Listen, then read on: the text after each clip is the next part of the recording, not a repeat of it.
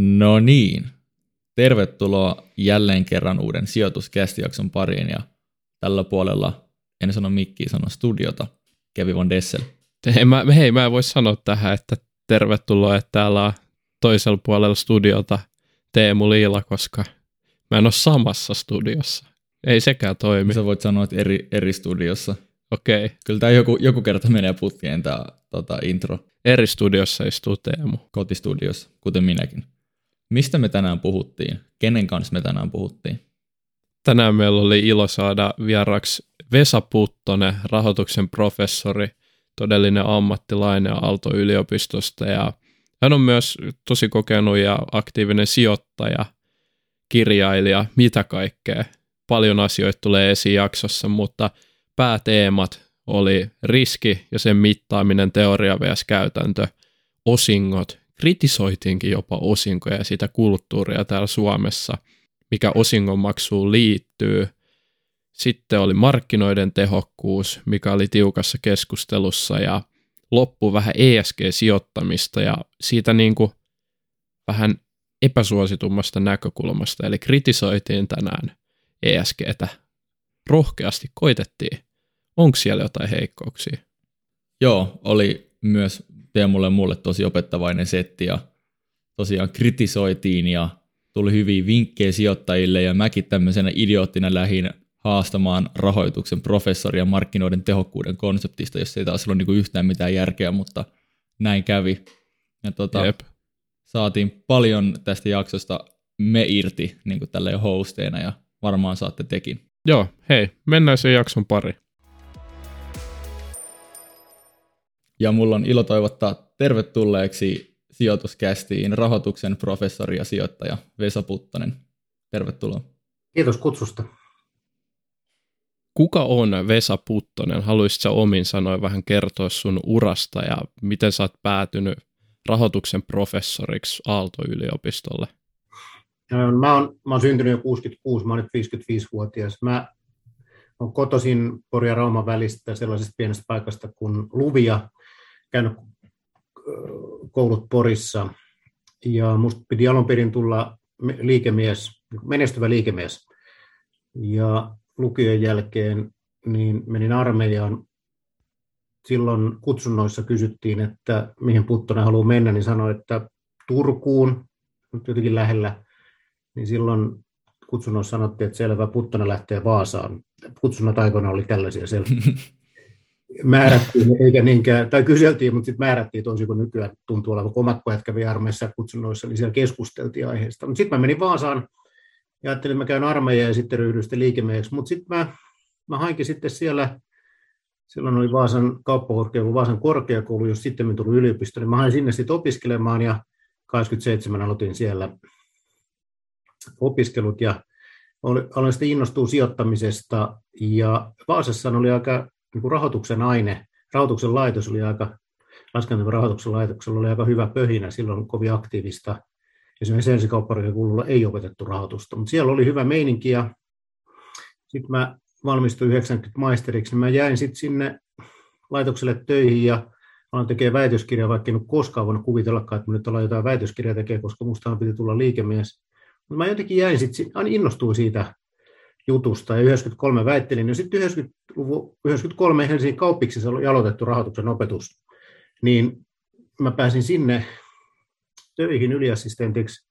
Ja tavallaan sillä uralla mä nyt sitten oon, että jäin, jäin korkeakouluuralle ja on ihan tyytyväinen siinä. Mä kyllä kävin sitten viisi vuotta, olin Helsingin kauppiksessa, niin kysyttiin, miksi mä Helsingin pörssiin töihin. Mä olin siellä vuoden ja sitten mä menin konventurahastiyhtiön toimitusjohtajaksi. Mä olin siellä kolme-neljä vuotta ja sitten sit tulin takaisin kauppikselle. Mutta mä oon tykännyt koko ajan, että tykkään tässä korkeakoulumaailmasta, mutta tykkään rahoituksesta siinä mielessä, että tämä on niin, niin, niin käytännön läheistä myöskin, että tässä yhdistyy teoria ja käytäntö niin hyvin. Niin kun mä tykkään molemmista, niin, niin tämä on, to, sopii mulle kaikista parhaiten.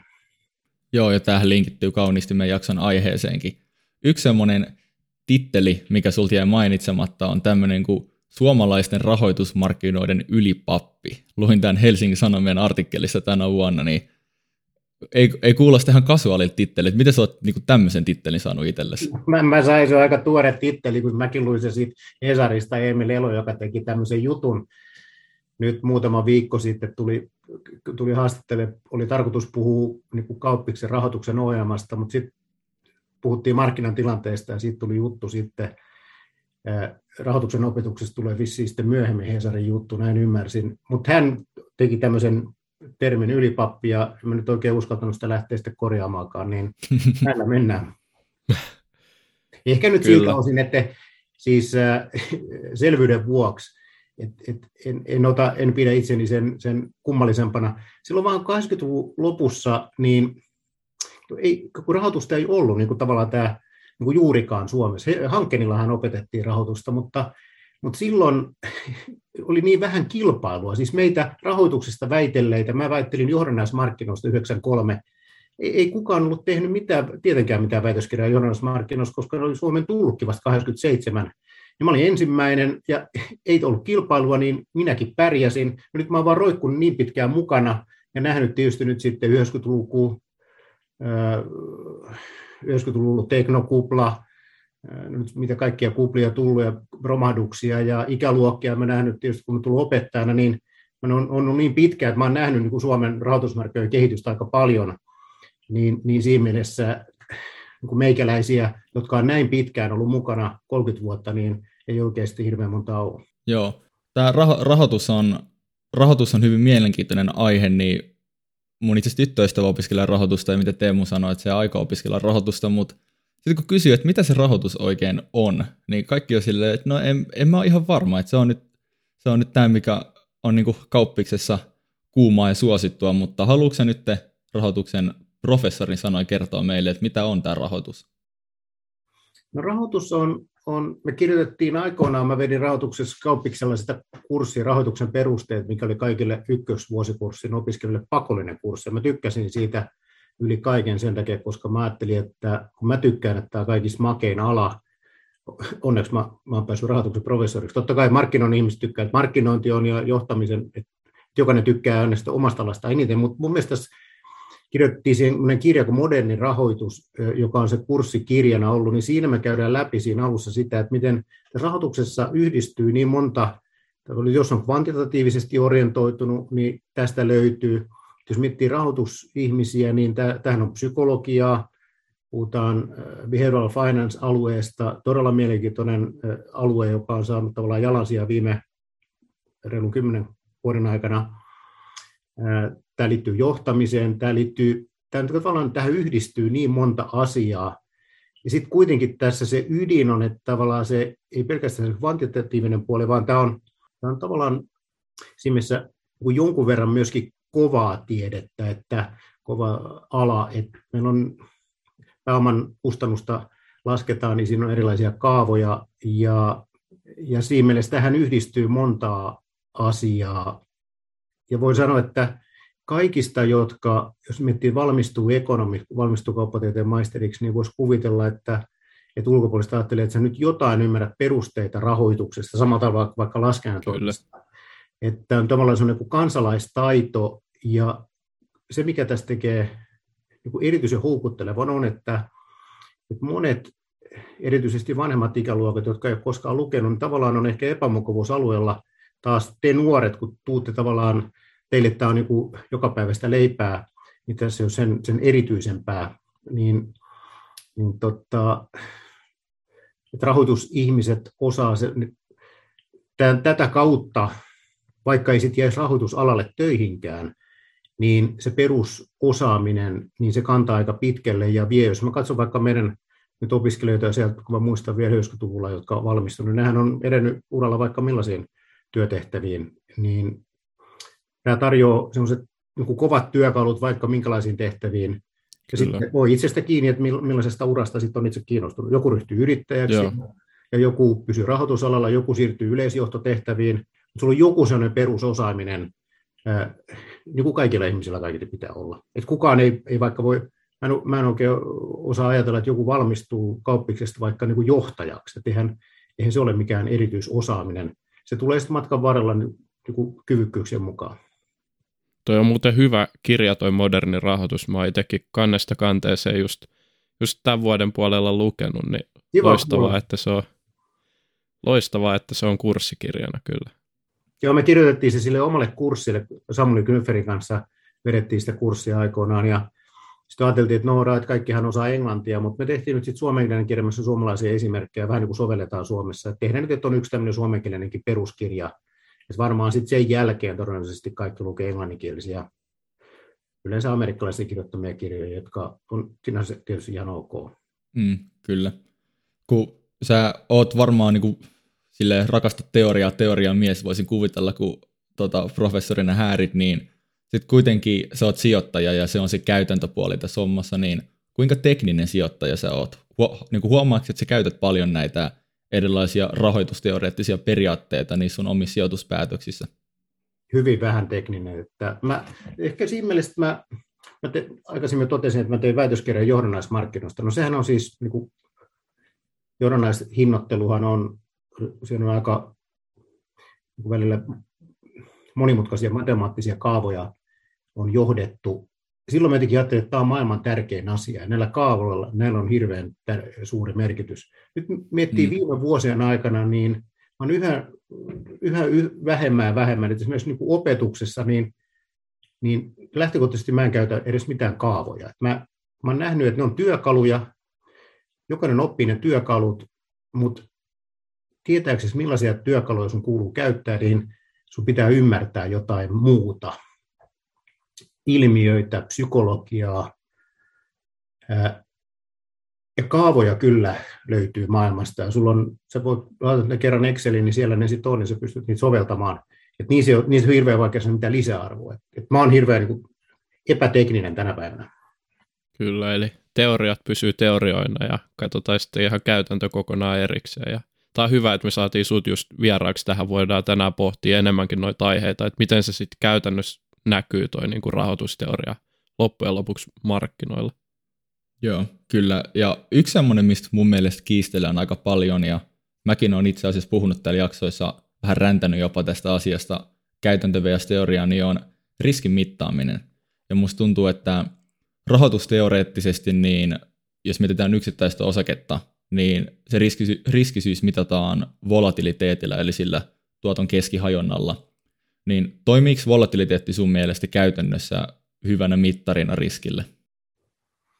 No kyllä se, siis että jos ajatellaan, että tuotot on normaali jakautuneita, niin volatiliteetti kuvaa sitä, että hinnat nousee ja hinnat laskee. Ja pahaltahan se tuntuu, jos sun omistavien osakkeiden hinnat laskee, että sikäli, niin sitähän se riski on. Se, että tietysti nyt sitten rahoitusteoria menee siitä yhden askeleen eteenpäin, niin huomataan, että mehän voidaan hajauttaa sitä riskiä ja jos meillä on keskenään vähän korreloivia osakkeita tai yleensä sijoituskohteita, niin, niin hajottamilla saadaan sitten riskiä selvästikin pienemmäksi, niin silloin päästään siihen, että, että se volatiliteetti ei enää ole se, se mistä sijoittajan pitäisi olla huolissaan, vaan, vaan sitten se yrityskohtainen riski, mitä ei pysty sitten hajottamaan pois. Kyllä, kyllä. Eikö tämä vähän tällainen hätähousujen riski enemmän sitten, että kun se kurssi heilunta ei kuitenkaan loppujen lopuksi kuvasta täysin sitä riskiä, mikäli pitää pitkäjänteisesti niitä osakkeita, ellei tämä sitten toki realisoidu tällainen kova kurssilasku, että se on lopullinen. Ei, siinähän se nimenomaan just on, että nyt katsotaan aikahorisonttia lisätään, niin jos katsotaan 20-30 vuotta, niin sitten osakkeet, jotka lyhyellä aikavälillä on riskisin sijoitusluokka, niin ne sitten käykin ilmi, että ne hänen, on oikeastaan aika turvallinen sijoitusluokka. Mutta se hätähousu homma liittyy siihen, että kenellä kenellä kestää kantti, kenellä vatsahakot kestää, että jos on velkaa, niin sä et kestä sitä, että jos lyhyellä aikavälillä sun sijoitussalkun arvo laskee, vaan se on pakko realisoida se, tai sitten jos sulla henkisesti ei kestä kantti, ja me ollaan riski, riskin suhteen erilaisia sijoittajia, että jollakin menee todella yöunet, ja joku taas kestää sitä riskiä, jollakin instituutiolla, joka on, on taas erilaisessa asemassa, joka tekee sitä työkseen, niin, niin sillä on erilaisia riskilimittejä, ja pitkällä juoksulla se sijoittaja, joka pystyy sitä riskiä kestämään ja ottamaan, niin, niin sitten sen kuuluukin saada parempi tuotto kuin riskiaversiivista, jotka pitää rahat pankkitille. Näin se kuuluu mennä, mutta lyhyellä aikavälillä se todellakin kestä, vaatii kanttia. Ehdottomasti.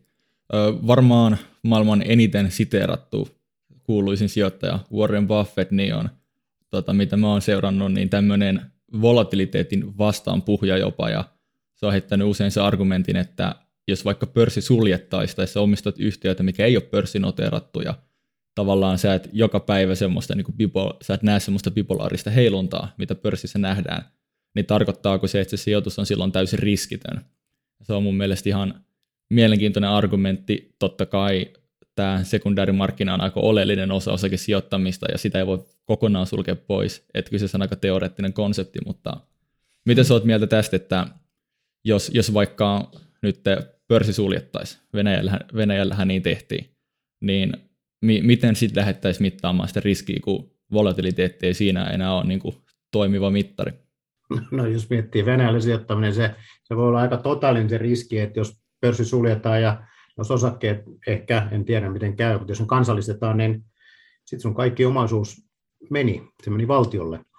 Se on niin ultimate riski. Mutta se, että joo, Warren Buffett nimenomaan, hän on sanonut, että menestyvä sijoittaja asuu paikassa, minne sanomalehdet tulee kaksi viikkoa myöhään. Se tarkoittaa sitä, että, että se lyhyen aikavälin kurssien tuijottaminen, niin, niin siitä ei ole mitään lisäarvoa, ja näin varmasti onkin. Ja hän, hän on osakesijoittaja, hän sijoittaa, ja hän nimenomaan sijoittaa yrityksiin ja hän sijoittaa yritystoimintaan. Hän lähtee siitä, että hän sijoittaa, hän uskoo johonkin yritystoimintaan, sijoittaa siihen osake, hän on, on siivu siitä yrityksen, yrityksen omaisuudesta ja yrityksen liiketoiminnasta. Jos se toimii, jos sulla on aikaa, niin kuin hän on myöskin sanonut, my favorite investment period is forever, niin, niin sitten istut sen päällä ja katsot, kun se yritys oikeasti sitten alkaa tuottamaan lisäarvoa, niin sä sitten omistajana saat hyötyä. Lyhyellä aikavälillä, mitä se kurssi sitten heiluu, niin sillähän ei ole mitään merkitystä, jos sulla ei ole velkaa. Mutta jos sulla on velkaa, niin silloin voi olla, että, että velkoja sanoo ja pyytää sun pakkorealisoimaan sun omaisuuden. Mutta Warren Buffett on, on tämän, tämän pisteen yli mennyt. Oli hän, hänelläkin alkuvaiheessa uraa, hänellä oli velkaa.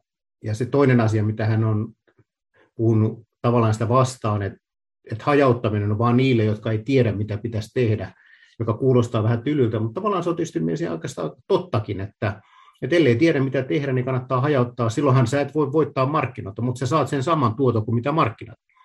Hänhän alkuvaiheessa uraa sijoitti nimenomaan vain muutamiin yhtiöihin. Hän on tietysti nyt siinä mielessä sitten erilainen esimerkki kuin monet muut, että hän sattuu onnistumaan niissä siinä riskinotossa. Ja sen jälkeen mm. myöhemmin, niin hän on hyvinkin hajautunut mutta alkuvaiheessa uraa hän sijoitti velaksi ja, ja alihajautti, mutta hänestä kirjoitetaan kirjoja, koska moni muukin tekee sitä, että alihajauttaa ja sijoittaa velaksi, mutta katkee jossain vaiheessa, mutta eihän näistä kukaan kirjoita kirjoja. Että how to lose money, this is, mm. this is my way. Että eihän kukaan kirjoita kirjoja, eikä kukaan halua ostaa niistä kirjoja. Että Warren Buffett on maailman paras sijoittaja, ja hänestä kirjoitetaan ja, ja hyvä niin, mutta tietysti hänen toimintansa antaa myös sellaisen mielikuvan, että tämä on ollut hirveän helppoa, ei se hänellekään hirveän helppoa ollut. Hän, hänen, hänestä on kirjoitettu paljon kirjoja, mutta yhdessä kirjassa hän on itse ollut mukana, se yli 800 sivuinen opas, opus, melkein sijoittamisen raamattu, niin siinähän käydään läpi, että on hyvin vaikeita vaiheita ollut uransa vaiheessa, eri vaiheissa. Ne on ollut todella monelta kertaa lähellä, ei nyt ihan katketa, mutta niin menettää sijoituksiansa yksittäisessä yhtiössä, mutta hän on sitten onnistunut ne kääntämään, ja hyvä niin. Myöskin no. tärkeä oppi, että ei, hän ei ole pelkästään sijoittaja, vaan hän on myöskin niin yritysjohtaja, ja hän on ollut aktiivinen omistaja näissä yrityksissä, ja hän on todennutkin, että hän on menestyvä sijoittaja, koska hän on yritysjohtaja, ja hän on menestyvä yritysjohtaja, koska on hän sijoittaja, että hän näkee tämän, nämä molemmat puolet.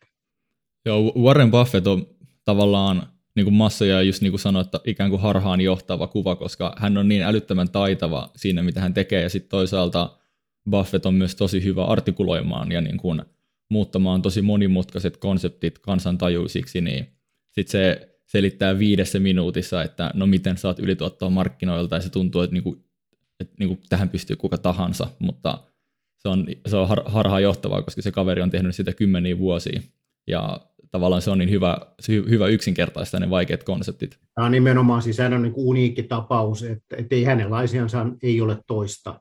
Että hän on ehdottomasti niin kuin käsittämätön kaveri monessa mielessä. Mä kaksi kertaa ollut tilaisuus osallistua Berkshire Hathaway yhtiökokoukseen, ja sehän on, siellä on Warren Buffett ja Charlie Munger, niin kuin kaksi kaveria, nyt jo yli 90 niin ohjelmahan on se, että he istuu siellä ison urheiluhallin, jossa on 40 000 osallistujaa, niin siellä edessä. Ja, ja sitten yleisö esittää kysymyksiä he vastaa. Sitä, tapahtuu, sitä jatkuu koko päivän. Jos miettii mm-hmm. siis kerta kaikkiaan, että, että jos itse ajattelin, että jos mä olisin 8-90 edes hengissä, niin se on jonkunnäköinen ihme. Puhumattakaan se, että mä pystyn olemaan 40 000 ihmisen edessä suoraan lonkalta vastaamaan kysymyksiin ihan niin kuin suoraan vastaan kysymykseen ja vielä hauskasti, niin se on jotain käsittämätöntä. Ne on aika rautaisia pappoja. Ne on rautaisia pappoja ehdottomasti, että, että ehdottomasti, mutta siis uniikki tapaus. Mutta hyvä muistutus muuten siitä, että hän, hän itse ei hän luontaisesti ole niin kuin hyvä esiintyjä, vaan hän on siis introvertti hän on kirjoittanut siitä itse ja kertonut monta kertaa. Hän vietti lapsuutensa, nuoruutensa lukemalla yritys- ja vuosikertomuksia.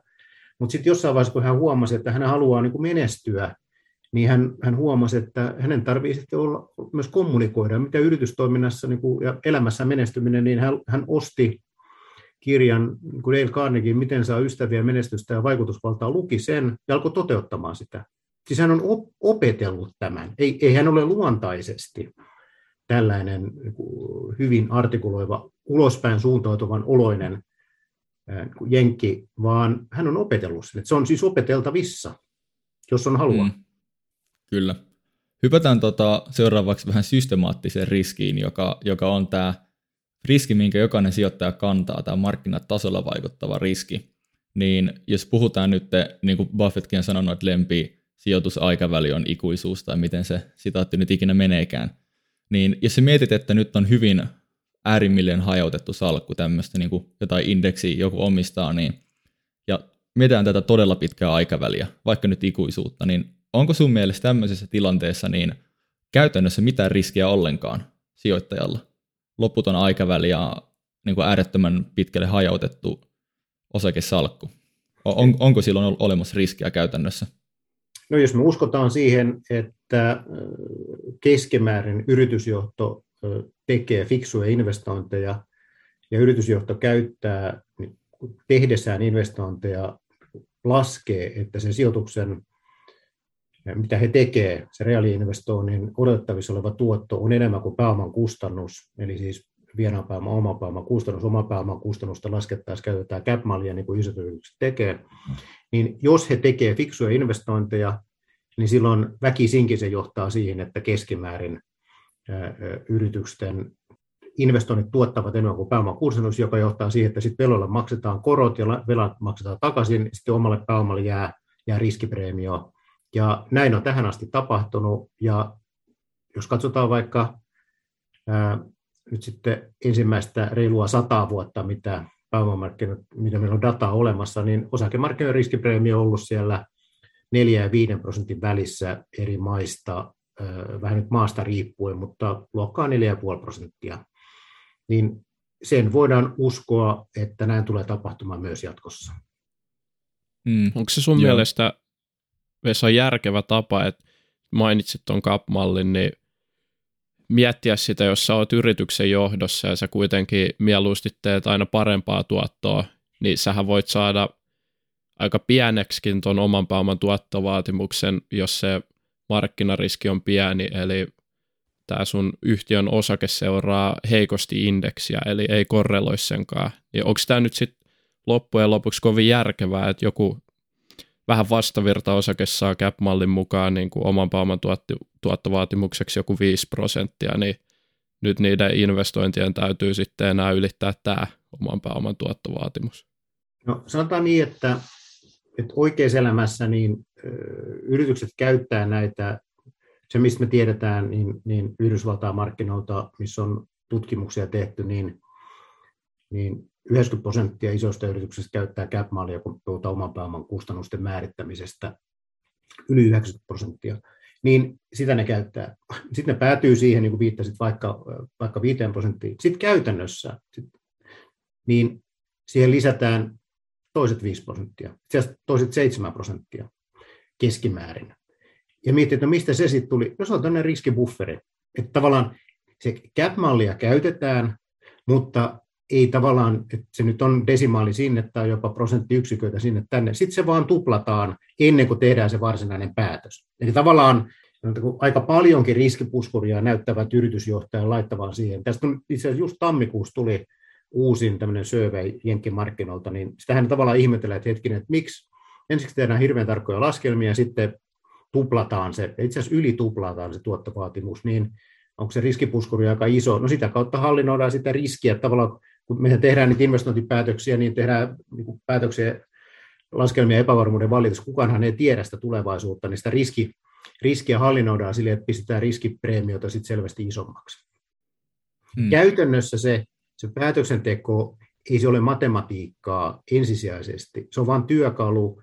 Käytännössä on sitten niin kuin enemmänkin niin kuin visionäärisyyttä, jotain muuta laajempaa osaamista, että CAP-malli on vain yhdenlainen niin kuin tekniikka, teknologi- laskentamalli, mitä käytetään kyllä taustaksi, mutta, mutta eihän yritysjoht- ei investointipäätökset ole pelkkää matematiikkaa.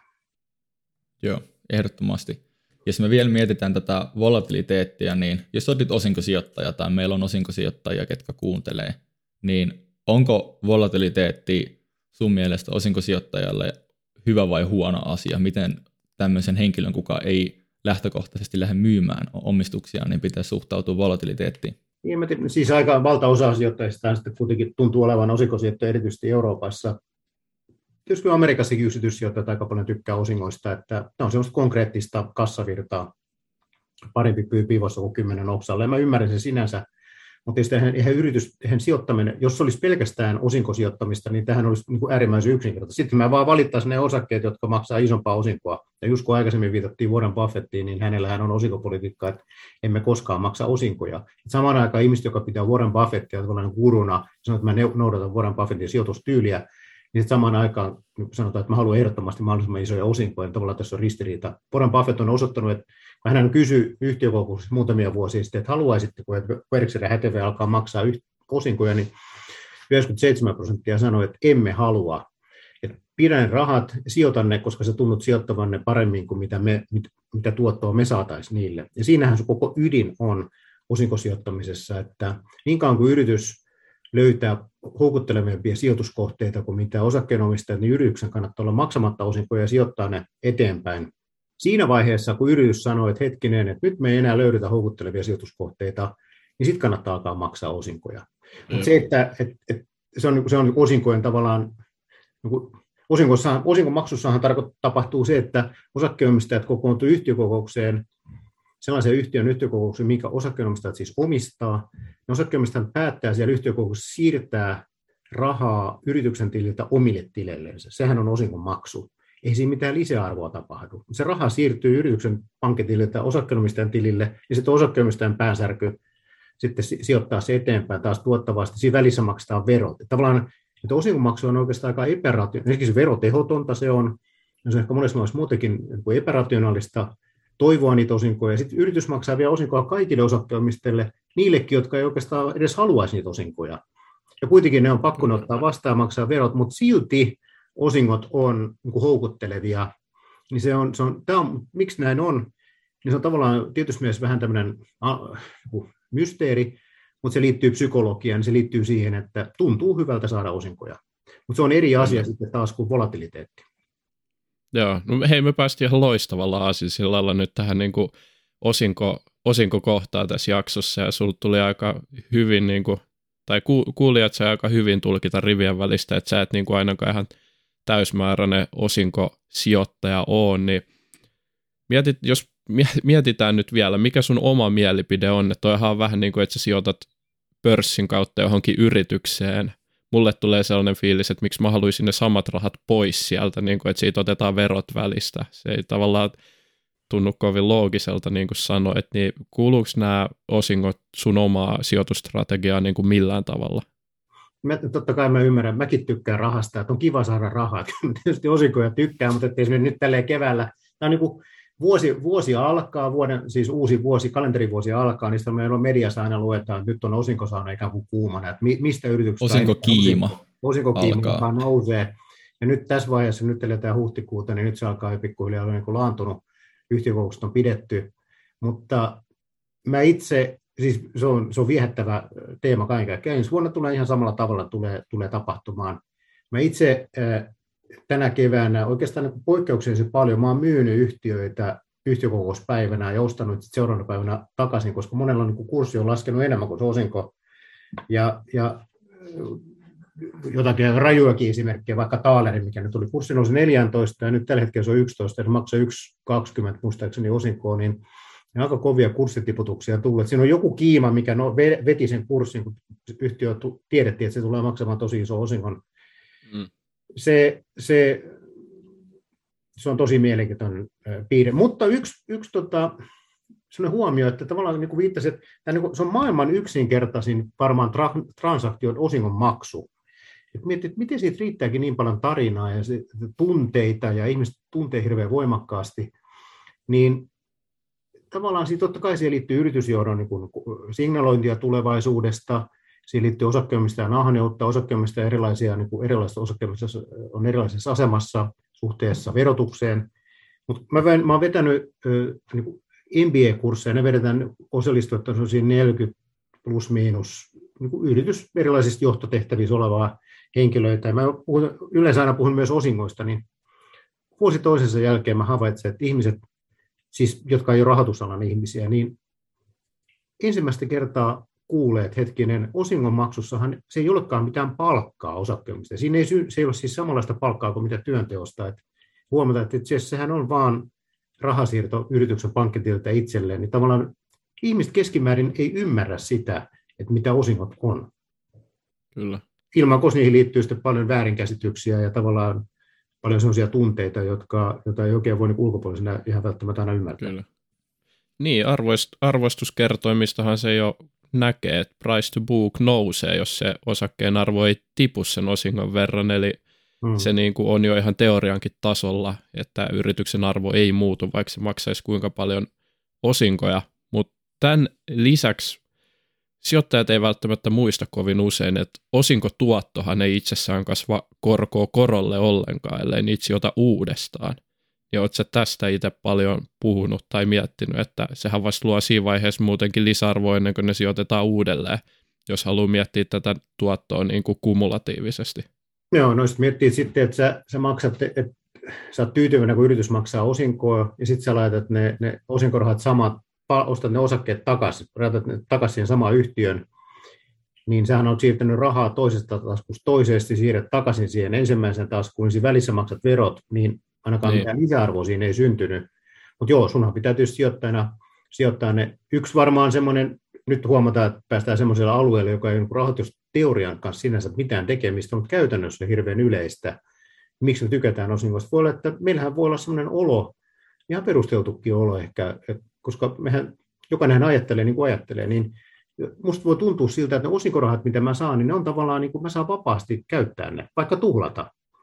Et sen takia ne on houkuttelevaa rahaa, koska mä en ole aktiivisesti tehnyt mitään päätöstä. Mä olen vain osakkeomista, yritys lähettää mulle pankkitille rahaa, niin, niin tuntuu, että tähän on semmoista mukavaa rahaa, tavallaan, mä en mistä mä en ole tavallaan niin kuin velvollinen, tilivelvollinen kenellekään, mutta hyvä tietysti muistaa, että totta kai sä voit tuhlata ne rahat mutta ne rahat ei sitten ole enää sitten tuottamassa korkoa korolle siitä eteenpäin.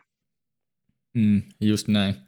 Jos me ollaan nyt silleen, että kaikki samaa mieltä, että ainakin talousteoreettisesti nämä osingot ei luo mitään lisäarvoa, mutta kuitenkin pari vuotta sitten oli nämä osakesäästäjäpäivät ja tuota, säkin olit siellä puhumassa urasi huippuhetki, eli Nallen lämpärinä oleminen, sun sanat, ei mun sanat. Ja totesit, että, että rahoitusteoriassa on kuitenkin niin kuin syytä osingon maksamiselle, niin haluatko sitten vähän tarkentaa, että miksi tämä yhtiö, niin kuin yhtiön näkökulmasta, miksi ne haluaisi maksaa osinkoa? No se perus, perussyy nimenomaan liittyy tuonne elinkaaristrategiaan, ehkä liittyy siihen, että jossain vaiheessa yritys, jos se toteaa, että, että me emme enää löydä niin kuin kasvumahdollisuuksia et, et on, on järkevämpää, että ne rahat maksetaan osakkeenomistajille sen sijaan, että meillä yritetään löytää jotain sijoituskohteita, reaaliinvestointikohteita, jos me enää kerran löydä. Ja yritykset on hirveästi eri, eri, eri vaiheisia, että jos kasvuyhtiön näkökulmasta on hirveän vaikea ymmärtää, miksi kannattaisi maksaa osinkoa. Taas joku tavalla elinkaarensa tavalla ehtoa puolella oleva yritys, joka nyt ei toimiala ei enää kasva, yritykselle enää, sehän on tavallaan niin osakkeenomistajana tietysti myös huonoin uutinen on se, että mitä mä viimeksi haluaisin kuulla, että yritysjohto nostaa kädet pystyyn ja sanoo, että mä en enää keksi mitään ideoita tälle rahalle, mä maksan sen osakkeenomistajan rahana takaisin. Koska se tarkoittaa sitä, että se yritys, jolla ei todella ole niitä ideoita enää, miten saataisiin, niin löydettäisiin sellaisia investointikohteita, jotka tuottaisiin enemmän kuin mitä se rahoituksen kustannus on. No siinä vaiheessa on rationaalista jakaa ne rahat sitten osakkeenomistajille ja osakkeenomistajia sijoittaa niistä eteenpäin. Se on ihan, ihan tavallaan rationaalista, mutta hienointa olisi aina se, että yritysjohto sanoo, että meillä olisi niin paljon erilaisia ideoita, että me ollaan mielellään jakamatta sitä rahaa osinkoina, koska me löydetään paljon kohteita, meillä on ideoita, me tiedetään, että meidän bisnes niin lentää, ja tämä raha tuottaa niin paljon paremmin näissä investointikohteissa, että antakaa meidän sijoittaa rahat eteenpäin, niin sitten jossain vaiheessa te saatte paljon, paljon paremman tuoton mm. arvon osakkeenomistajille. Niin pitäisikö tätä Vesa nyt katsoa niin kuin kontraindikaattorina, että alkaa välttää niitä, mitkä tarjoavat sitä korkeita osinkotuottoa ja suosi pelkästään niitä, mitkä maksaa mahdollisimman vähän osinkoa, niin löytyisikö tälleen salkkuun nyt niin kuin innovatiivisempia ja potentiaalisempia yhtiöitä? Se, mikä tässä tekee, että on kutkuttava mielenkiintoinen, mä oon tullut seuranneeksi tätä niin pitkään, niin mä muistan 90-luvun lopussa, niin se osingot oli pois muodista. Silloin ei haluttu, että yritykset massaa osinkoja. Koska silloin Suomessakin. Oli, niin Suomessakin, silloin puhuttiin tekno, Oho. no puhuttiin teknokulpasta, mutta tavallaan puhuttiin siitä, että hetkinen, että älkää nyt maan rahattako niitä rahoja meille, koska sijoittakaa ne tulevaan kasvuun. Erityisesti puhuttiin teknologiayhtiöistä niin kuin voimakkaista kasvuodotuksista. Mutta oli sama Yhdysvalloista, oli sama Euroopassa, mutta nyt viime vuosien aikana, tämä, että miettii, että asia sinänsä ei ole muuttunut mihinkään, mutta silloin osingot ei ollut muodissa, nyt viime vuosien aikana ne on tullut enemmän taas takaisin. Ja jopa instituutiot tykkää osingoista, vaikka tavallaan voi sanoa, että ne nyt olisi niin ammattimaisia sijoittajia. Sitten toinen asia, että tämä muuttuu ajassa, tämä on kutkuttavan mielenkiintoinen ilmiö. Toinen asia, mikä tekee tästä tavattoman mielenkiintoisen, on, että tämä on myös kulttuurikysymys. Että Yhdysvalloissa osa, yritykset käyttää enemmän rahaa omien osakkeiden ostoon kuin osingonmaksuun. Ja taas eurooppalainen käytäntö on se, että ei Euroopassa oikeastaan ole tapana ostaa omia osakkeita noin laajamittaisesti, vaan Euroopassa sijoittajat tuntuu tykkäävän osingoista. Ja miettii, että hetkinen, mistä, tämä on tämmöinen kulttuurikysymys. Euroopassa näin ja Amerikassa noin. Että ei, ei tähän mitään yksittäistä selitystä ole. Tämä ei siis selity verotuksella, vaan tämä on tämmöinen kulttuurikysymys. Niin mihin, mihin tämä kulttuuri voisi perustua? Minkä takia Euroopassa ja Suomessa on muodostunut tämmöinen niin kuin osin, intohimo osinkoja kohtaan, mikä Jenkeissä ei välttämättä ole? No siihen on, on tota, kulttuuria ei voi selittää millään yksittäisellä asialla. Mä sanoisin, että yksi on se, että me eurooppalaiset, mehän ollaan, mehän sijoituskulttuurissa tullaan perässä Yhdysvaltoja monessakin mielessä.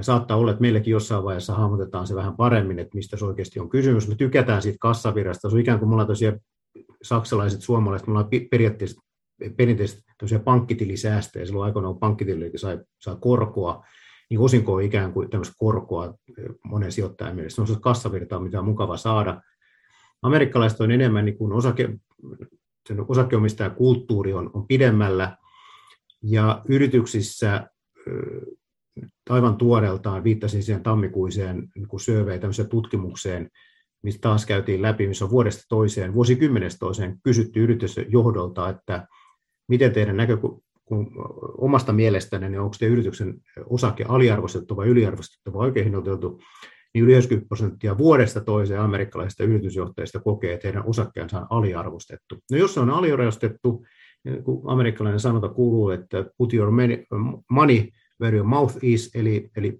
älä pelkästään puhu, vaan toimi. Jos se osake on aliarvostettu, niin silloin kannattaa alkaa käyttää sitä rahaa omien osakkeiden ostoon sen että maksetaan osinkoja. Euroopassa vastaavaa kulttuuria ei ole. Joo, tota, mä oon itse kuullut tämmöisen teorian, että mä en tiedä, että kuinka, kuinka todellinen tämä on, mutta että Suomessa olisi ollut paljon tämmöisiä just niin kuin, tota, nimekkäitä niin kuin, perhesukuja, omistavia sukuja, mitkä on omistanut vaikka suuria määriä yhtiöistä, niin kuin, ja sitten se on aina periytynyt eteenpäin, ja nämä tämmöiset niin kuin, suvut on ehkä preferoinut sitä voimakasta kassavirtaa, mikä on tullut osingoista, ja koska niillä on ollut sitten enemmän vaikutusvaltaa näissä yhtiöissä, niin sitä kautta oltaisiin voitu saada tämmöinen osinkoja preferoiva kulttuuri en, en mä tiedä, onko tämmöinen teoria ikinä kantautunut sun korviin? No ei sinänsä, mutta en, mä, en, en ole aikaisemmin kuullut sitä, mutta tietysti perheyhtiöthän on, on, sehän on se keino heille, kun saadaan sitä rahaa, jos miettii, sulla pörssissä perheyhtiö, niin, niin sehän perhehän ei halua myydä niitä osakkeita, koska meni sitten tavallaan oman perheen äänivalta pienenisi tai ehkä määräysvalta pienenisi, niin tavallaan make sense sitten, että maksetaan sitten osinkona ja saadaan rahaa, kun ei voida kerran myydä. Että tavallaan esimerkiksi perheomistajat pörssiyhtiöissä ovat erilaisessa asemassa, ja Euroopassahan on, on saksalaiset, ranskalaiset pörssit, siellä on isompien yhtiöidenkin niin kuin suurimpia ankkuriomistajia nimenomaan yksittäiset perheet. Et siinä mielessä eurooppalainen kulttuuri on, on ja tavallaan ehkä selittää sitä osinkomaksukulttuuria. Sitten toisinpäin vaan tavallaan, kun perheyhtiötään sanoo, että, että ei pidä olla ahne, vaan pitää sijoittaa se rahat siihen yritystoimintaan, niin sehän taas tarkoittaa sitä, että taas osinkoja maksettaisiin keskimäärin vähemmän. Mm. Tästä äh, muutama vuosi sitten, kolme vuotta sitten katsoin tämmöisen, en nyt sano tutkimus, koska se on juhlallisesti, kuulostaa liian juhlalliselta, mutta tein tämmöisen keissin, katsoin Helsingin pörssistä omistajaluokittain, että mikä selittää isoa osingonmaksua tai pientä osingonmaksua, maksaako perheyhtiöt, perheomisteiset, siis sellaista, missä on ankkuriomistajana, vaikka Paasikivet omistaa Kemirasta ja, ja Uponorista, tai, tai Herin omistaa koneesta, niin omist, maksaako nämä enemmän osinkoa suhteessa tulokseen tänne payout ratio vai alempaa, valtioomisteiset, laajasti, siis hajotetusti omistetut, niin käytännössä niin kuin, se, mikä eniten vaikuttaa, on yrityskoko. Että isot yritykset maksaa isompia osinkoja, perheyhtiöt maksaa niin kuin pikkusen pienempiä osinkoja kuin mitä niin valtioyhtiöt maksaa isompia osinkoja. Ja sitten taas laajasti hajotetusti omistetut, mutta että käytännössä niin kuin ne omist, omistustyyppi, omistajatyyppi ei selitä sitä osinkomaksua suhteessa tulokseen, vaan y- yrityskoko. Okei, okay, kyllä. Valtioyhtiöt maksaa isoja osinkoja, koska valtio, valtio rahapulassaan haluaa, että ne maksaa osinkoja. Tavallaan Mette ja Fortumien estet, niin tiedetään, että valtio pääomistajana sanoo, että meille kuuluu tämän verran. On se sitten yrityksen näkökulmasta, yrityksen kehittämisen näkökulmasta hyvä vai huono, niin, niin se on toinen asia, mutta valtio nyt vaan haluaa. Tavallaan kun puhut, mitä enemmän niistä osingoista puhutaan, ja itsekin ollut pörssiyhtiöiden hallituksessa, missä jossakin kovasti heikotettu sitä osinkoa, niin mä jotenkin aina opponoin sitä siellä niin kuin silleen lievästi, en nyt halua olla mikään vastarannan kiiski, mutta tavallaan aina kysyn, että hetkinen, että mitä enemmän puhutaan osingoista ja vähemmän liiketoiminnasta, niin se, se osinkohan on sen, sehän pitäisi olla sen, sen tavallaan että koiran häntä, että se hännän ei pitäisi seluttaa sitä koiraa. Nyt jos me niin ajetaan pelkästään sitä osinkoa, niin sehän on se koiran häntä. Että se liiketoiminta pitäisi olla, osakkeenomistajan tämmöinen, niin kuin sanotaan, residual claim holder, että, että sitten kun yritystoiminta menestyy ja kaikkien sidosryhmien niin saamiset hoidetaan, verot maksetaan, palkat maksetaan, vuokrat maksetaan, kaikki on maksettu, niin sitten mitä jää, niin se kuuluu osakkeenomistajalle. Jos on mahdollisimman iso, niin sitten kun se on mahdollisimman iso, niin osakkeenomistajat voi sitten päättää, että, osa sitten maksetaan osinkoina ja osa jatketaan, jätetään sinne firmaan taas tulevaan kasvuun. Mm.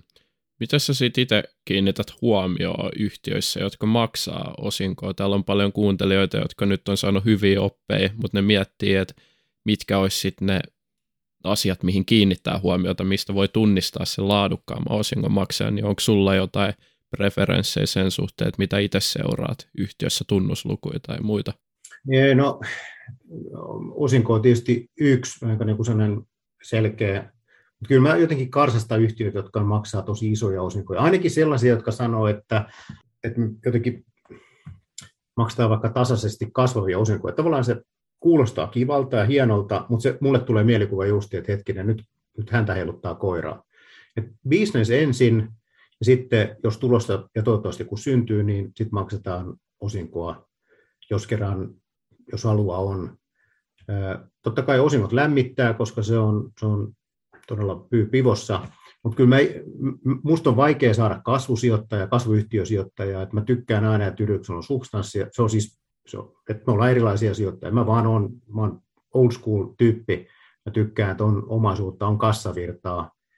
Että et kasvuyhtiöt on vaikeita, jos ei ole mitään tasetta siis juurikaan, ja jos on pelkästään kasvuodotuksia ja niistä joutuu maksaa, price book on kuusi, niin mun on hirveä, mun on vain henkkoht vaikea sijoittaa tällaisia. Sitten hirveän no, uskottavuus, jos to, to, yrityksissä on, että kaikki yrityksiin yritetään tietenkin saada mahdollisimman hyvä toimiva johto, mutta kyllä hirveän iso merkitys on sitä kukaan toimitusjohtaja, että se, että on, on uskottavampia, kehen mä uskon, ja sitten taas sellaisia, mihin vähemmän uskoo. Että silloin on niin iso merkitys. No sitä on vaikea mitata mitenkään kvantitatiivisesti, mutta se on tällaista laadullista, ja kun mä tykkään, että joihinkin syntyy sellainen luotto, joka koet, tuosta tosta kaverista on, että mä luulen, että se vetää sen, sen kyllä, saa sen homman lentämään, niin, niin silloin on isompi merkitys kuin jollain yksittäisillä tunnusluvuilla.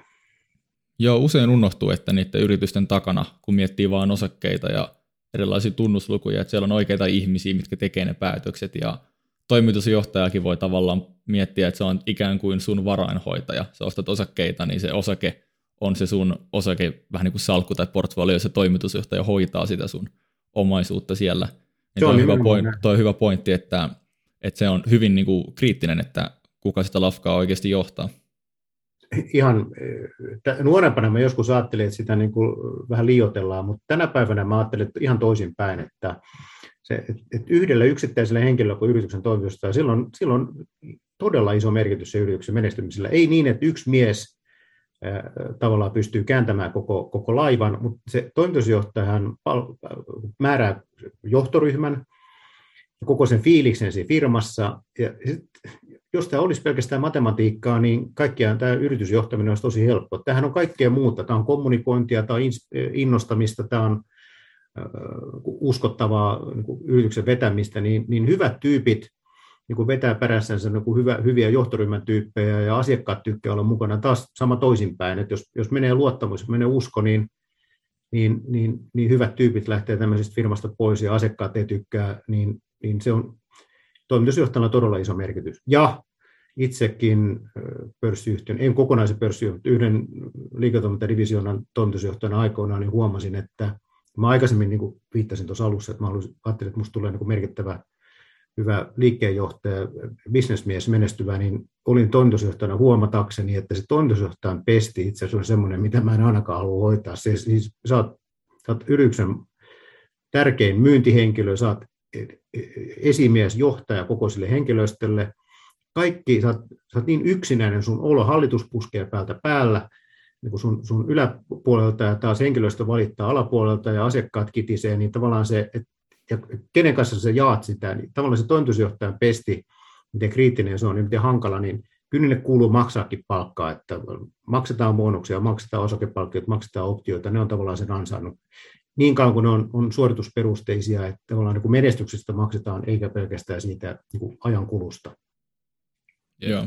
Mutta haastava homma. En, en ole enää kateellinen kenellekään yrityksen, pörssiyrityksen tai minkään muunkaan yrityksen toimitusjohtajalle. Et se on haastava pesti. Et kyllä se pitää tämmöistä niin likaisen työn lisää saadakin. Joo, kyllä.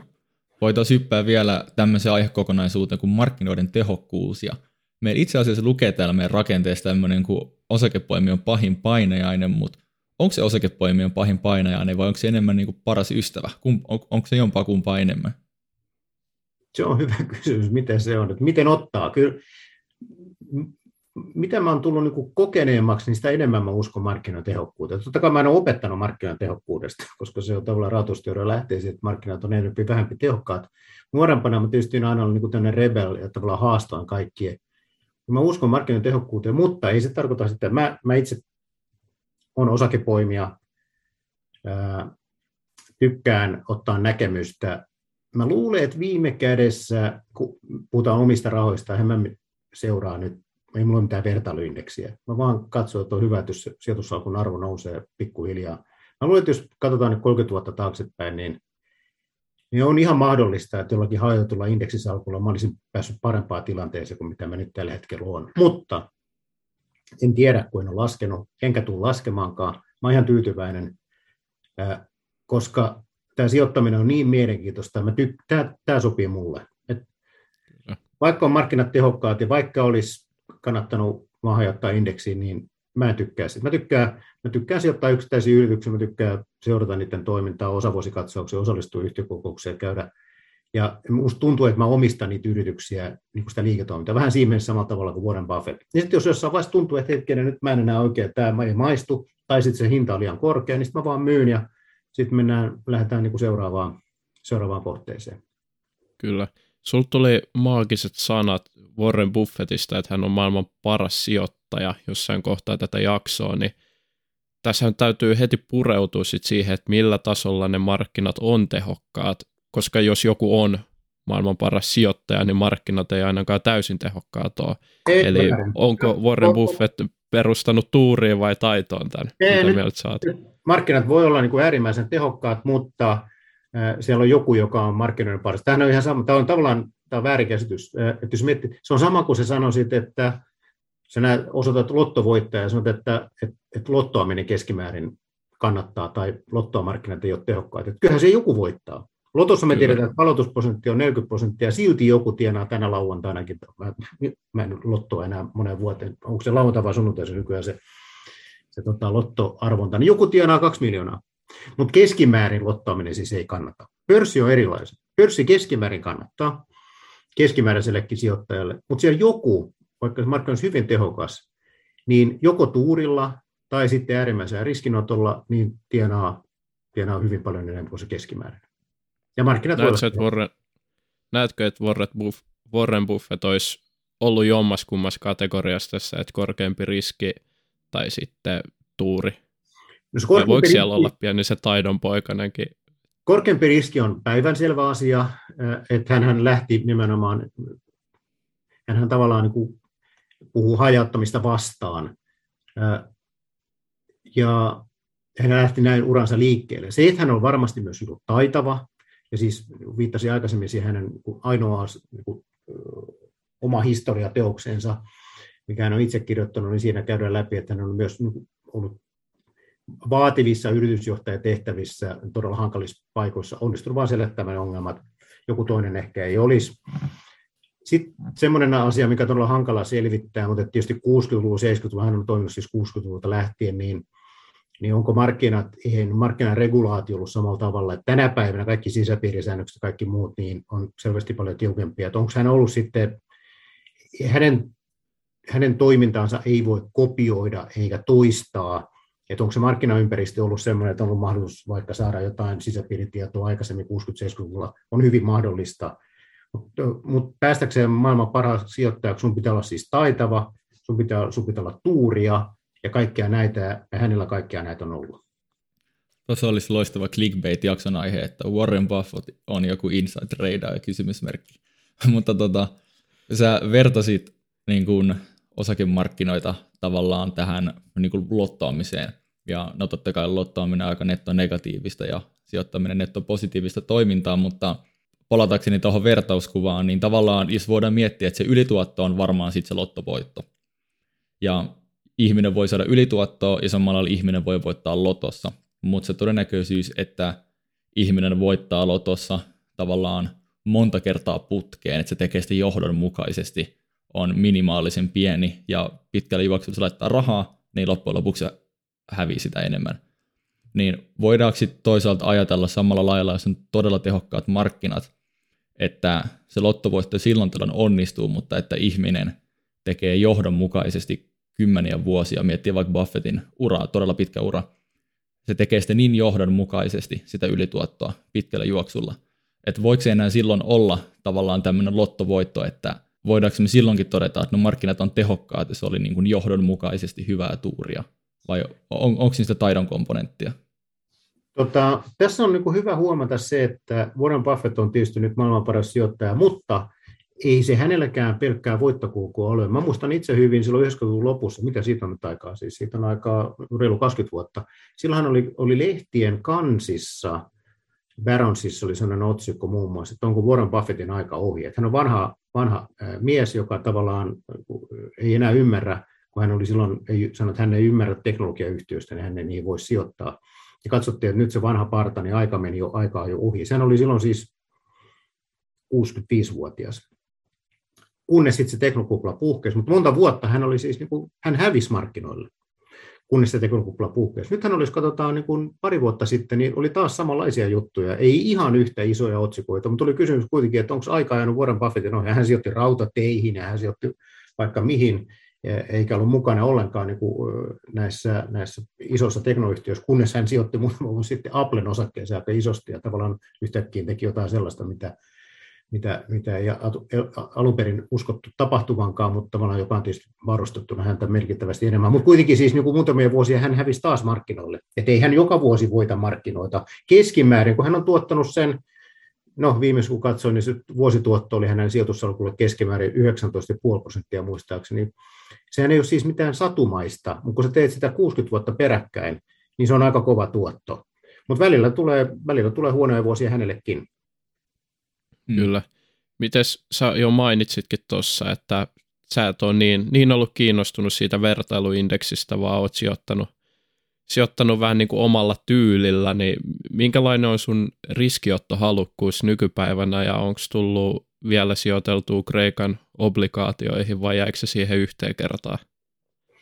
Joo, tota, mä huomaan kyllä niin kuin semmoinen iso mä oon nyt 55, niin se on iso juttu, niin ehkä mä riskiä, nuorempana oli niin kuin ison, opiskelijana mähän sijoitin kaikki rahat, pistin yhteen yhtiö Mankoniin, opintolainat ja kaikki kesätyöt tienesti, että mä olin saanut kaikki yhteen yhtiöön porilaiseen Mankoniin, joka sitten kesäkuussa 89 meni konkurssiin. Silloin todella kovan kautta opin, että kaikkia mun ei kannata laittaa saman korin. Olen ollut siis nuorempana koviakin riskejä ottanut. En mä enää tänä päivänä, nyt on nyt paljon maltillisempi. Ja nyt iso havahdus ollut viime aikoina, että itse asiassa tätä rahaa pitäisi alkaa jossain vaiheessa käyttämäänkin, että se jää vähän niin kuin päälle se, että pitäisi saada lisää lisää. Viime aikoina alkanut miettiä, että nyt pitäisi alkaa niin kuin korkea alkaa niin kuin jotenkin keksiä sille, että mihin mä käytän tätä. Että kun, no, mm-hmm. että sijoitushorisontti ei enää mulla ääretön, että nyt se nyt se alkaa lyhenemään, niin tavallaan johtaa siihen, mutta ei, korkosijoittaa musta ei saa, osakesijoittaa mä niin luontailta, niin sitten tietysti alkanut sijoittaa asuntoihinkin vähän ja tämmöisiin tosi tyysähköihin, mutta tota, maltillistunut viime vuosien aikana. Se Kreikka-juttu oli, oli mielenkiintoinen, koska sehän oli tämmöinen, se oli veronlyönti, Otsit oli sen puolesta, mutta se arpa ei voittanut, mutta en nyt siihen laittanut kuitenkaan sen enempää rahaa. Kirjoitin vaan siitä kirjassa ja tehtiin Karo Hämäläisen kanssa juttu arvopaperi, siitä tuli niin kokoansa isompi juttu, mutta tunnetaan siitä, että mä sijoitin Kreikkaan ja hävisin siellä 100 tonnia, mutta mä voin sanoa, että 100 tonnia mä voin hävittää, hävittää niin silmään räpäyttämättä. En tietenkään tee sitä tietoisesti, mutta jos mä teen tietoisen vedonlyönnin, niin joskus voittaa 100 tonnia, joskus siinäkin oli odotettavissa, että voittaisi parista tonnia, mutta nyt kävi näin. En mä ehkä en mä ehkä nyt, en mä tuollaisia vetoja enää tänä päivänä tee. Mä oon niinku tylsistynyt. Mutta jos sä mietit, että mihin sitä rahaa käyttää, niin kai tämäkin on tapa käyttää, että heittää vähän tämmöisiä obligaatiobettejä. Siis mä en, tehdään se selväksi. Pörssi, niin kuin viittasit, että tämä viittasi, että niin puhutaan lotosta, ja pörssihän tarjoaa myös niin uhkapeli, niin kuin platformin uhkapelille se vaan tämmöistä laillistettua muotoa, ja tavallaan se tuntuu, että on osa, ja onkin osa pääomamarkkinoiden toimintaa. Se on siis todella niin kuin koko kansakunnan kannalta tosi tärkeä rooli. Siellä on likviditeettiä, siellä on informaatiota, tulee ja kaikkea muuta. Mutta totta kai se tarjoaa myös mahdollisuuden spekulointia. Kyllä mä olen spekuloinut kaikki nämä vuodet. Tänä päivänä spekuloin. Vaan, se tekee siitä mielenkiintoisen ja ei sitä, ei sitä piirrettä pidä siitä pois ottaa. Joku spekuloi vähemmän, joku spekuloi enemmän, mutta mä tykkään nimenomaan, että ottaa näkemystä ja, niin kuin yhtiökohtaisesti niin kuin enemmänkin välillä ja, ja, ja taas välillä vähemmän, mutta tämä totta kai se on, onko se uhkapeliä vai onko se tämmöistä, uhkapeli on ehkä se terminä, että se on sellaista niin kuin hallitsematonta riskiä. Tämä on niin kuin hallittua uhkapeliä. Kyllä. Hypätään vielä loppuun vähän pohdintaa ESG-sijoittamisesta. Tota, sä oot siitä, siitä puhunut vähän enemmän ja tota, oot sun poikas Tatu Puttosen kanssa kirjoittanut tota, Aalto-yliopiston julkaisusarjan kirjan, te toitte esille vähän tämmöisiä vastakkaisia näkemyksiä, mitä on yleensä totuttu kuulee tästä ESG-toiminnasta. Haluatko summaa näitä pääpointteja meille vähän lyhyesti? Joo, mä kirjoitin, se on vastuullinen sijoittaminen teoriassa ja käytännössä, että sehän on ilmaiseksi löytyy sieltä Aalto-yliopiston sarjassa, kuka haluaa lukea satasivuinen tavallaan kirjanen, ei siis kovin pitkä, mutta tavallaan se ehkä ydin siinä on se, että, että jos sanotaan aika yleinen, miten markkinoidaan vastuullista sijoittamista on, että saat parempaa tuottoa pienemmällä riskillä ja, ja muutat parempaa maailmaksi, niin, maailmaa paremmaksi, niin tavallaan tämmöinen, ehkä se on liian hyvä ollakseen totta, että se ei ihan niin voi olla. Ja nyt mitä viime vuosien aikana on tapahtunut, nyt kun se, se kaikkien näiden vuosien jälkeen, mä en ole seurannut tätä markkinaa yli 20 vuotta, aikoinaan puhuttiin eettisestä sijoittamisesta, puhutaan vastuullisesta, niin ihan viimeisen viiden vuoden aikana tähän rahaan yhtäkkiä rahakin on alkanut tulemaan, että se ei enää pelkästään puhetta, hy, sinänsä ihan hyvä niin. Sitä rahaa on tullut niin paljon siihen, siihen, siihen, siihen sijoitusluokkaan tai sijoitustyyliin, että, että hinnat on noussut. Ja se johtaa siihen, että hyvin perustellusti voidaan odottaa, että tästä eteenpäin ESG-sijoittajan tuotto-odotus on alhaisempi kuin tavallaan indeksisijoittajien. Kysymys sitten, että onko se valmis maksamaan pienempänä tuottona siitä, että sijoitat vastuullisesti, niin siinä mielessä se on se sijoittaja, mikä, joka, joka tänään lähtee tähän, tähän sijoitustyyliin, niin pitää itseltänsä kysyä. Joku vastaa kyllä, joku vastaa ei. On tavallaan se, että tämä ei voi olla niin, että on yksi sijoitustyyli, joka vaan tuottaa paremmin pienemmällä riskillä ja maailma muuttuu paremmaksi, niin se oli ja hyvä ollakseen totta. Kyllä. Niin, sehän voi kerran tuottaa sen paremmin, eli silloin kun se ei ole vielä suosittua, sitten siitä tulee suosittu, arvostuskertoimet nousee, mutta siitä eteenpäin se tuottaa sitten Tämä mahdollisesti kanta. muita he, heikommin. Naulan kanta, että nimenomaan, että sun pitäisi sijoittaa, jos miettii tuottomielessä, niin sijoita sitten niin kuin, niin kuin vastuuttomaan yhtiöön ja muuta se, tai, tai odota, että se yhtiö muutetaan vastuulliseksi. Siinähän tapahtuu se arvon ruoan. Niin, pitäisikö tämä ajatella sitten, että ESG-sijoittaminen siinä niin kuin parhaimmassa ää, luokassaan olisi sitä, että etsitään yksittäisten yhtiöiden joukosta sitä, jolta uskotaan tulevaisuudessa muita kovempaa petrausta sitten tämän niin kuin kestävän kehityksen saralta, mutta jolla ei ole nimenomaan tätä mainetta vielä, vaan että pyritään sijoittamaan just niihin, mitkä sitten tulevaisuudessa voisi pystyä kääntämään kelkkaa tai ketkä olisi suhteellisesti ö, kestävämmän kehityksen kannalla enemmän kuin muut saman toimialan yritykset. Tämä olisi arvolointi tota, mielessä, niin tämä olisi se paras, paras ruutu löytää tällaisia yhtiöitä. Kyllä.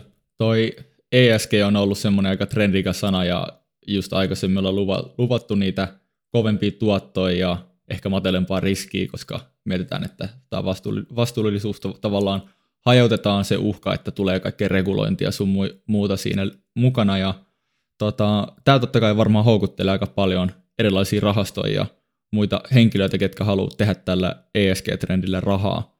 Niin miten nämä rahastojen nimet ja kuvaukset, niin onko ne sun mielestä, alkaako ne lähestyä tämmöistä viherpesua tai jonkin, jonkinnäköistä niin kuin harhaa johtamista, että tota, yritetään saada sijoittajat innostumaan, että on vastuullinen rahasto niin kuin vaikka trendikkeiden nimien ansiosta? No ensinnäkin markkinointi, mä olen monta vuotta opinut sellaista kurssia kuin Marketing Financial Services, siis finanssipalvelujen markkinointi. Ja markkinointihan on, se on, se on todella tärkeä osa tätä markkinaa. Ja, ja jos saadaan jollakin tavalla ihmiset innostumaan säästämisestä, sijoittamisesta erilaisiin markkinoillisiin keinoin, niin se on kaikki on vaan hyvästä.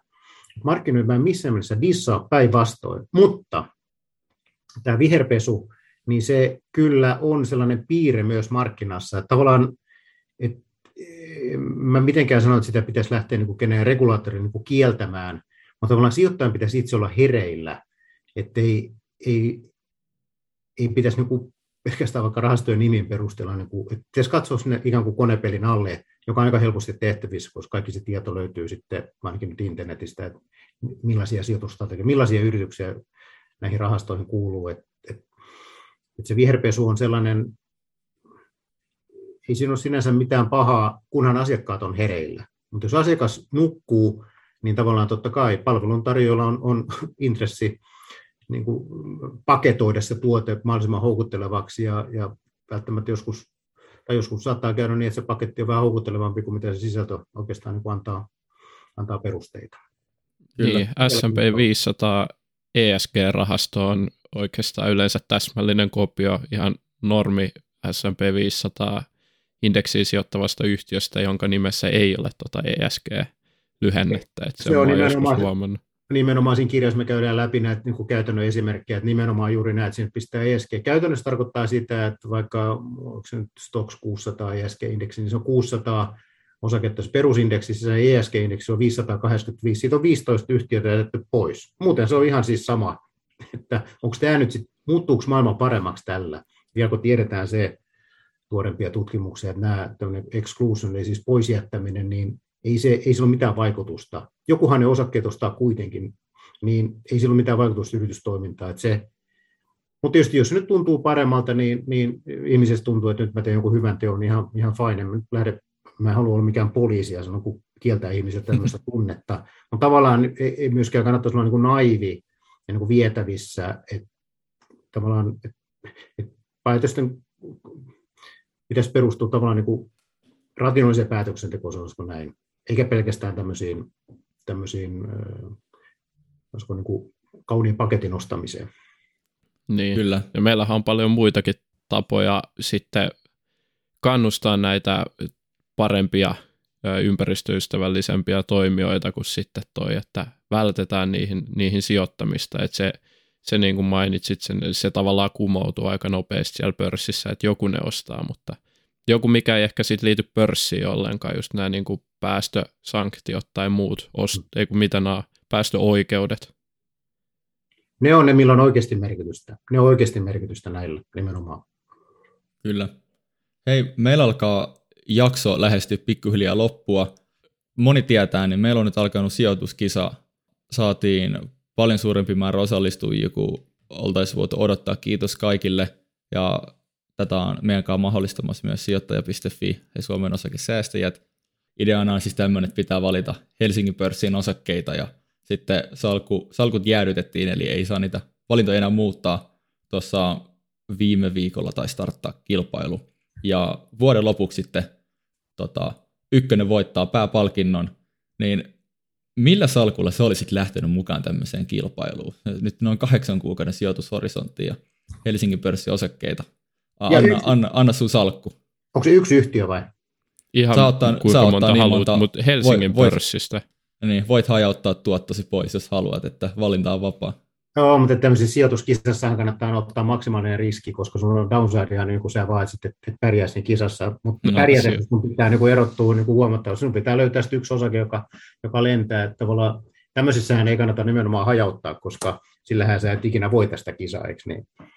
Kyllä, joo, siellä on löydetty mielenkiintoisia, on All in Stockman, All in Finnair, All in Nightingale. Ei välttämättä tämmöisiä rahoitusteoreettisia niin kuin hyvän riskituottosuhteen salkkuja. Sieltä löydy niitä ainakaan top 10 tällä hetkellä. Joo, mutta ei sijoituskisa onkin eri, se on, niin kuin, se on peli, ja tavallaan siinä pitää, olla mm, niin pitää laittaa all in johonkin maksimaaliseen riskin osakkeeseen, niin joo, näin se ei kannata olla, tuossa kisassa ei kannata hajottaa, oikeassa elämässä kannattaa hajottaa. Kyllä, Tässä se on just näin. vinkkejä mahdollisiin tuleviin kilpailuihin, johon voi sitten osallistua. Jep. Hei, loppuu Vesa, niin haluatko kertoa meidän kuuntelijoille, että mistä ne voi löytää sut sosiaalisen median puolelta, jos ne haluaa seurailla sun juttuja? No, mä, mä oon tosi old school tyyppi. Mä, eihän, eihän mä ole missään somessa. Mutta mä, viisi, mä huomasin, että tuli viisi vuotta. Me kirjoitettiin Kent Bakerin kanssa muutama Investment Traps niin kuin sijoitusansa-kirja englanniksi, amerikaksi. Ja tota, ensimmäinen kirja oli nimenomaan Investment Traps. Mä ajattelin, että mä avasin tämmöisen Twitter-tilin, joka on siis, miten se nyt sanotaan, Investment Traps on mun joku nimi, miksi se sanotaan, en mä tiedä mikä se nimi Käy, on. Käyttäjänimi varmaan. Käyttäjänimi, niin Vesa, Vesa Puttonen, Investment Traps. Niin mä oon Twitterissä ja nyt tuli justiin, sieltä tulee tämmöinen, kaikkia vissiin nykyään on, mutta se on siis, mulle se oli, se oli pieni askel ihmiskunnalla iso yksilöllinen, niin se oli mulle iso, että mä lähdin sinne mukaan. Ja tota, sieltähän tulee sitten aina vuosittain. Nyt just tuli, että, että onneksi olkoon, että viisi vuotta. Niin mä oon viisi vuotta nyt ollut Twitterissä. No niin. Muistutus tuli sieltä. Niin mä oon Investment Traps. Ja sitä mä itse asiassa, no, itse löytänyt, että Twitter on aika makea. Siis se on myös ammatillisesti, paitsi se on hauska, niin tota, se on myös ammatillisesti tosi mä seuraan. Siellä pysyy niin kärryillä. Aamulla herään, niin mä katson aina, että mitä Twitterissä, mitä maailmalla on tapahtunut. Niin tota, siellä mä oon vähän niin kuin, joskus vähän kevyemmissä merkeissä, mutta myöskin ammatillisesti niin sijoitusjuttuihin, niin mä osallistun siellä keskusteluun todella, niin kuin, mä oon tyytyväinen, että tulin rohkaistun ja lähdin mutta en ole Facebookissa, enkä oikeastaan missään muussa. No Instagramissa on, mutta se on nyt enemmän tämmöisiä, mitä laitan harrastusjuttuja, että Vesa Puttonen siellä, niin, mutta en mä sinne laita, mä laitan, että jossain pyörälläkin laitan kuvia, mutta en mitään muuta. Mutta on, Twitter on se ainoa. No niin, käykää seuraa Twitteri. Joo, Joo ottakaa, ottakaa Vesa Puttosen Twitter haltuun, lukekaa kirjallisuutta, mitä Puttonen on kirjoitellut meille luettavaksi ja ei kai tässä muuta kuin kiitos kuuntelijoille. Kiitos sulle Vesa ihan älyttömästi, että sä tulit vieraaksi. Oli mielenkiintoinen keskustelu ja me kuullaan sitten kuuntelijoiden kanssa taas ensi viikolla. Kiitos Joo, suuret teille. kiitokset. Se on moro. Se on moro. Moro.